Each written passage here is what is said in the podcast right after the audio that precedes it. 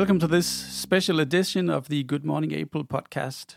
Today we dive into one of the signals, signal number 10, the social network over social media. In front of me is uh, Jeppe Vilstrup Hansgaard. Nice to meet you again. Hi, Erik. It's not the first time that you and I meet. No.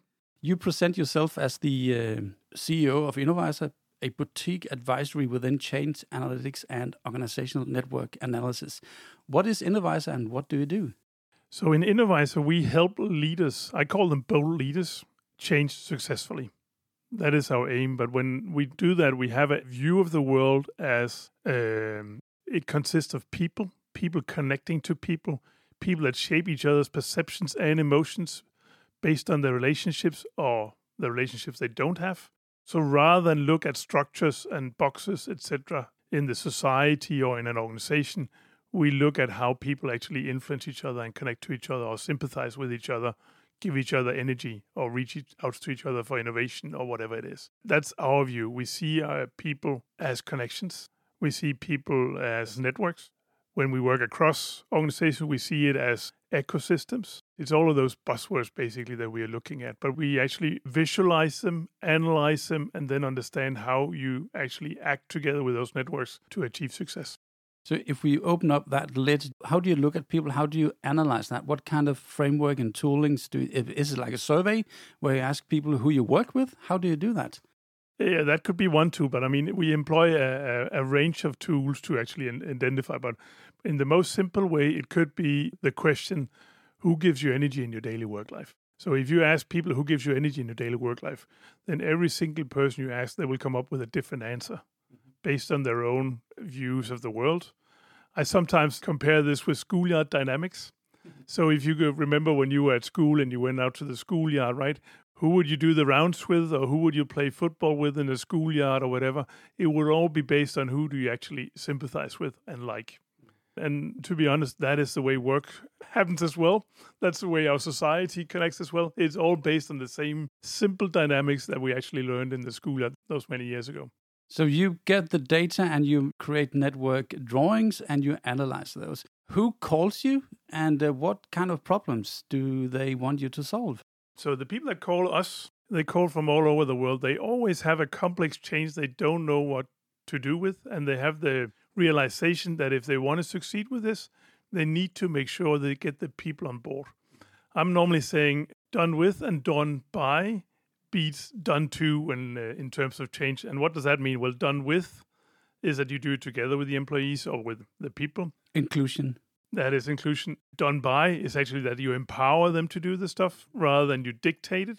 Done to is the other way. That is where you dictate it, right? And that just doesn't uh, lead to success. So the signal that we're diving into here today, Jeppe, is that I can see that social networks in organizations over the past years have become more and more focused on smaller groups and with longer distance between people. And those social networks are more and more carried by relationships rather than specific content and information. So it's smaller groups and it's based on relationships. Do you see the same trend? We certainly do that. I mean, when we look at the data that we have collected over the years, right, and we see what happened, especially when the pandemic hit, right? So, what we saw was that people suddenly tribed together in smaller and smaller groups of people that people knew. So you you kind of stuck together with the people that you already knew, you already had a relationship with, a strong relationship with. Whereas the people in the periphery, the people that you might have met at the water cooler or at the coffee machine, suddenly you didn't see them, right? And you disconnected from them. And and that has certainly been a trend where you see less and less cross organizational connections happen inside organizations and much more powerful relationships inside teams. I'm reminded of a case, uh, not a case, but I was visiting one of our uh, clients in Houston, Texas, right at the same day where they were opening up, reopening up their offices. Uh, and I think that was probably November, must have been November 2021. So I was out there visiting them, and suddenly uh, I was walking around with the, the head of communications for the, the organization, and she started to say, Oh, hi, we haven't talked for two years to people. And she said that again and again and again. Yeah. And she hugged people and all of that stuff, right? Because she hadn't seen them. Even though they were close connections of her, they were out of sight and out of mind. So she, she had not connected to them. And, and I think that was very telling of what had happened to to networks as well. Suddenly, we were only connecting to the ones that we actually knew well, and then we had strong relationships too. Really interesting. University of Liverpool, they made a paper in 2005 where they investigated the size of these tribes that you talked about. And they came out with like typically the lower group size is three to five, or you can say five. The next group size will be 15 and then 50. Is that a pattern that you can recognize? We can replicate those numbers. Not the three to five, but the 15, the 50, and then the next one for us is the 150. We can totally replicate those numbers. It's uh, Dunbar's number. Exactly. And then it's exactly the same numbers we see. And every single time an organization grows and it gets to the number of 15, for example, then suddenly you see how it's under pressure. And then it starts to dissolve into smaller groupings, right?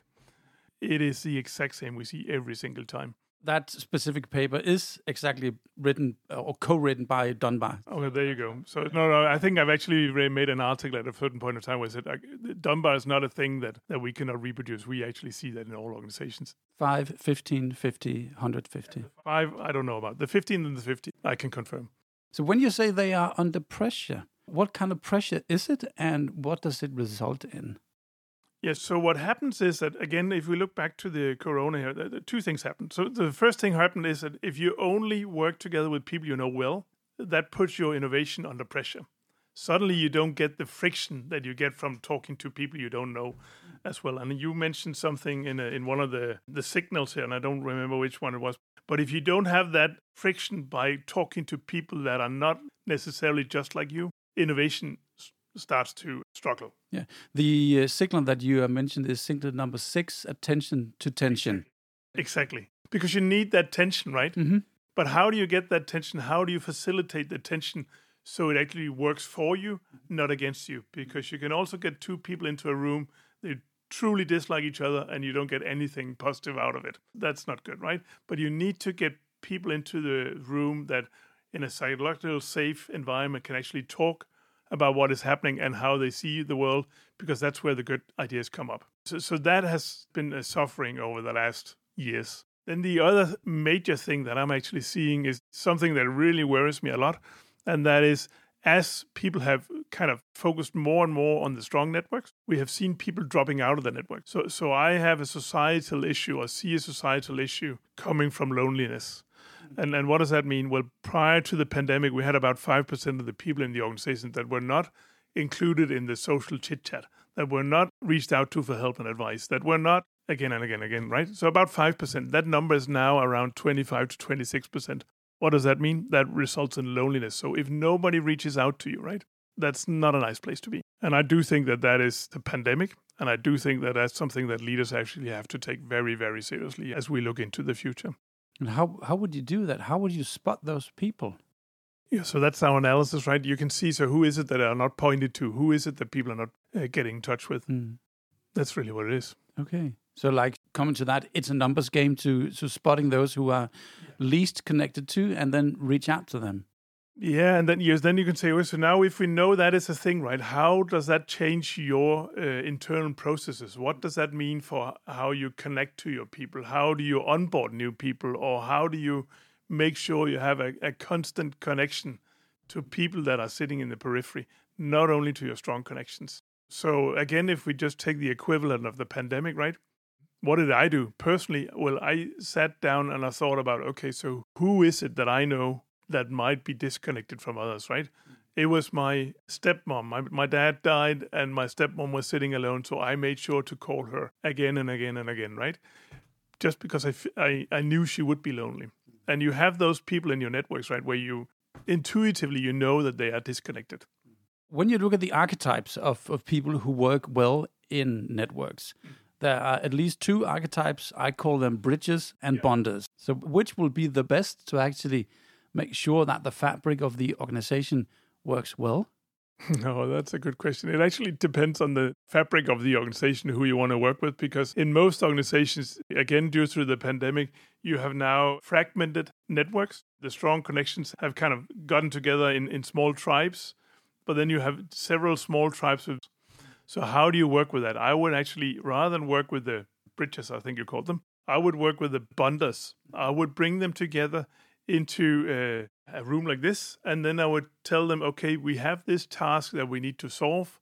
You now need to solve this together. You have two months because I want them to build connections to each other. And the only way they can build connections to each other is by working on something meaningful, meaningful to them, but also in a way so they can uh, create sympathy for each other. Hmm. How do you create sympathy online in a virtual network? You can facilitate that. That's uh, where you uh, you take the toolbox, the liberating structures. Ah, good word. To to uh, to yeah, that's the word, right? Yeah. but I mean, we've we've seen some really really good facilitation around liberating structures where you really make sure that you actually open up and share information about yourself in a safe environment, and and that works but you have to be disciplined about it. It doesn't really happen just by one session, right? You have to keep on doing it over time. And I think that's the thing that most people forget. If you do not do this on a consistent manner, it doesn't happen. There are many of the conversations that we have right now, that, that, that ties into several of the other signals. When I presented the signal radar to you just before we started our chat, you pointed directly to number one. Oh, hybrid work is a constant. I can absolutely speak to this. It, it seems like what we're talking about now has a direct correlation to that. You can look at okay, so what is the network connectivity if you have that on the like a Y scale, right? And then on the X scale, you look at okay, so how many days are people in the office? We have that data, and of course, physically in the office. Yes, we look at that data, right? And then we look at okay, but how does that impact for example, performance or engagement or whatever. Because the decision is not about the number of days in the office. It should be a qualified decision where you look at pros and cons of, for example, three days in the office. Okay, three days in the office, what does that give us as a company? Does that give us highly engaged employees? Does it give us the customer centricity that we want? Does it give the performance that we want? And there's no one size fits all for this. And what we see again, if you go back to the numbers with the 15 and the 50 and the 150, is that it's actually at that level you need to take take those decisions. It's not at the organizational level. So if you have a big pharma company with 50,000 people, you cannot make one decision on hybrid work. You need to adjust it down at the level of the 150 or the 50. And what correlation have you seen between, as you say, on the x axis, the number of days in the office and however you define productivity or relationship building, what, what correlation or causality is there?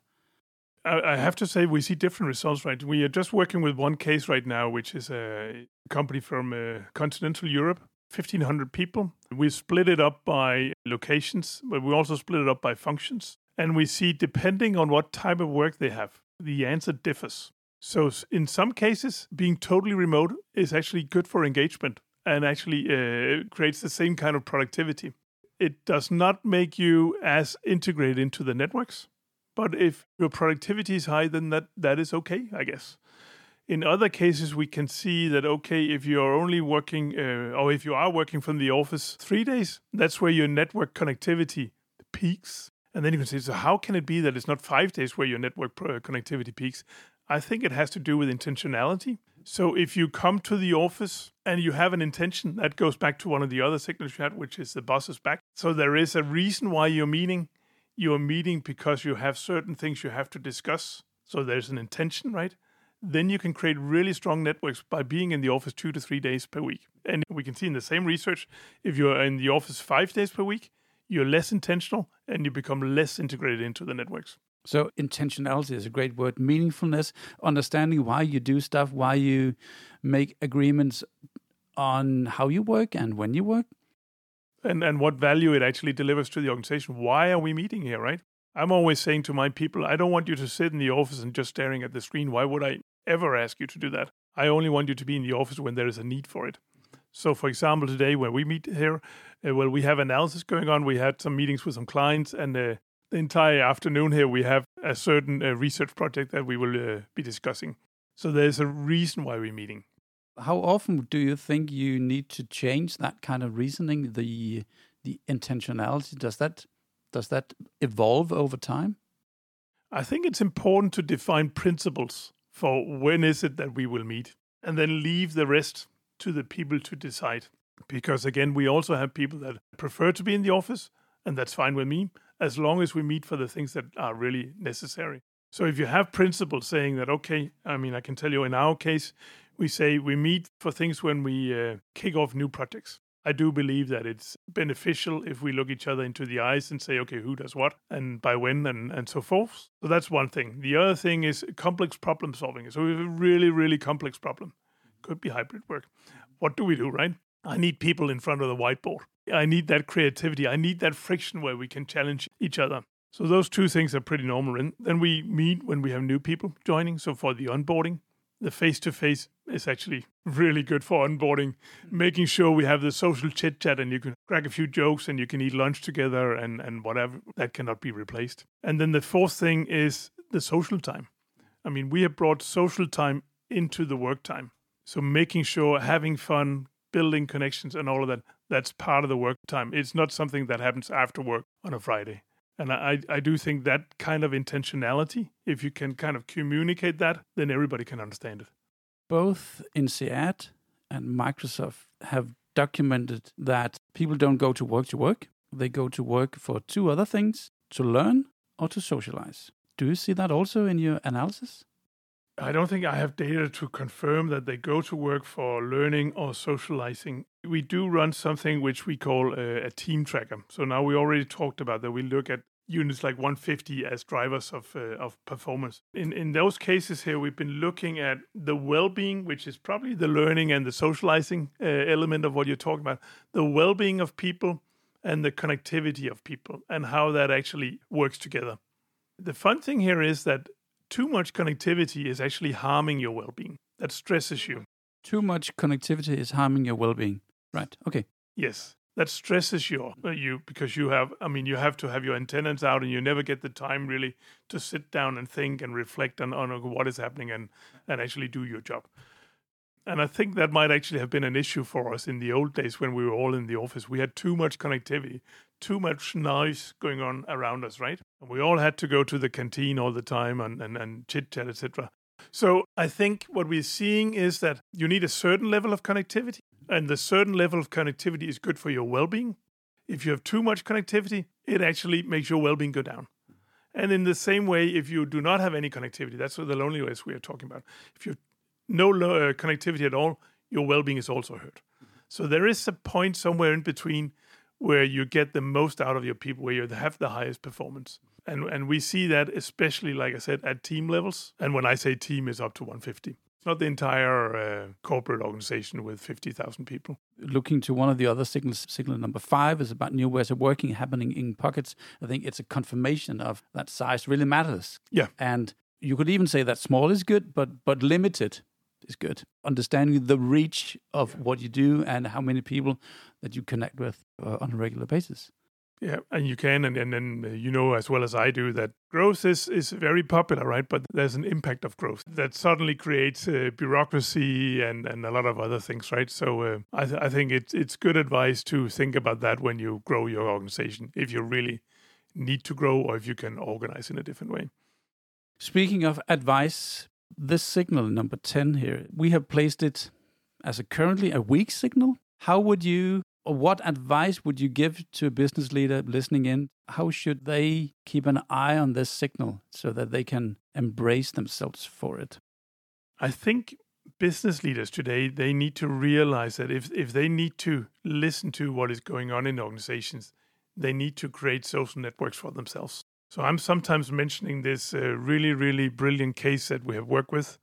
It's a great company that suffered from lack of networks between the top leaders and the front line. When you do not have connections ben, between the top leaders and the front line, then suddenly there, there is certain information that is not rolling back to you. In this case, this uh, company, they totally missed out on a business opportunity that was evident if you looked in the Asian market. The signal, uh, to use one of your words, right, was not getting back to the top leaders that could actually take decisions on changing their manufacturing streams. So because of that, they lost out on, on and that's that's the story told by the CEO, billions of dollars. That's of course not good. He c- could not accept that for the future, right? So he said, okay, I need to get, I need to create connections from the top to all the different layers in the organization. How can I make sure that I have some kind of conversation going on with people? where I can listen. And this is not about him dictating anything. It's about listening to people, right? Where I can listen and listen and listen so I can hear what is going on. So he created those networks. Basically, his org chart was changed into a circle with him in the center and all the front lines where the customers were right were at the periphery of the circle and then he he was drawing like a, a sledge into the circle and say okay i need to get in contact with each layer and he created those networks of trusted people the voices of the company that he could talk to what does that require? That requires him to have some really trustful conversations with them. And it does take discipline. It does take time to build that. But because of that, he suddenly knew what was going on in the front line. And he could suddenly bring that uh, back to the people that needed to change their manufacturing structures. When he did that, the leaders replicated it. So it suddenly became the way of making sure information floated around the organization by treating the networks as the communication channel and not using the traditional top down cascading mechanisms that you have probably seen. Many times. Many times. Yes. I think what you are referring to there also has been called the iceberg of ignorance. Yeah, that is at least part of it, but that's the percentage of not knowing it. I, I mean, what, what we've also done here in the past year is we've been looking at some research here. Why is it that top down doesn't work? And you can say what happens. So if you're sitting at the top, every single time you have a layer, right, in a very hierarchical organization, you have the maximum number of people that can actually block your message. Mm-hmm. You empower the maximum number of people to block your message. Because every single time you go to a layer, there's a person that needs to decide, I will convey this message further on in the hierarchy, right? So that's one thing. You have maximum number of people block uh, that you empower to block it. The second thing is, okay, if they do not block it, they might change it. And we can see that when you get two, three layers down in an organization, right, the message coming from the top has just changed. This is like the Chinese whispering game. I can I can imagine that. Yeah. Yeah, yeah. That, that that's the way it is, and and it's it's the same thing every single time. But that's one thing. The other thing is okay. So what about those signals coming from the bottom of the pyramid, right? From the front line? It's actually the same thing, because they have things they want to tell to people, but it gets blocked because the leader doesn't think this is actually something that they want to convey further up. So again, you have the maximum number of people that can block your message just because of hierarchy or divert your message. So it's the same dynamic happening from top and from bottom. And it just impacts, I mean, all the information streams that you have in an organization. And it's, it's crazy. And you can see that, I mean, two, three layers, then it has already changed or stopped. I can imagine it going both ways, and I can actually see it as you replicate it. It's not only the bottom up iceberg of ignorance, it's both ways. Yes. Absolutely. It's both ways. Yes.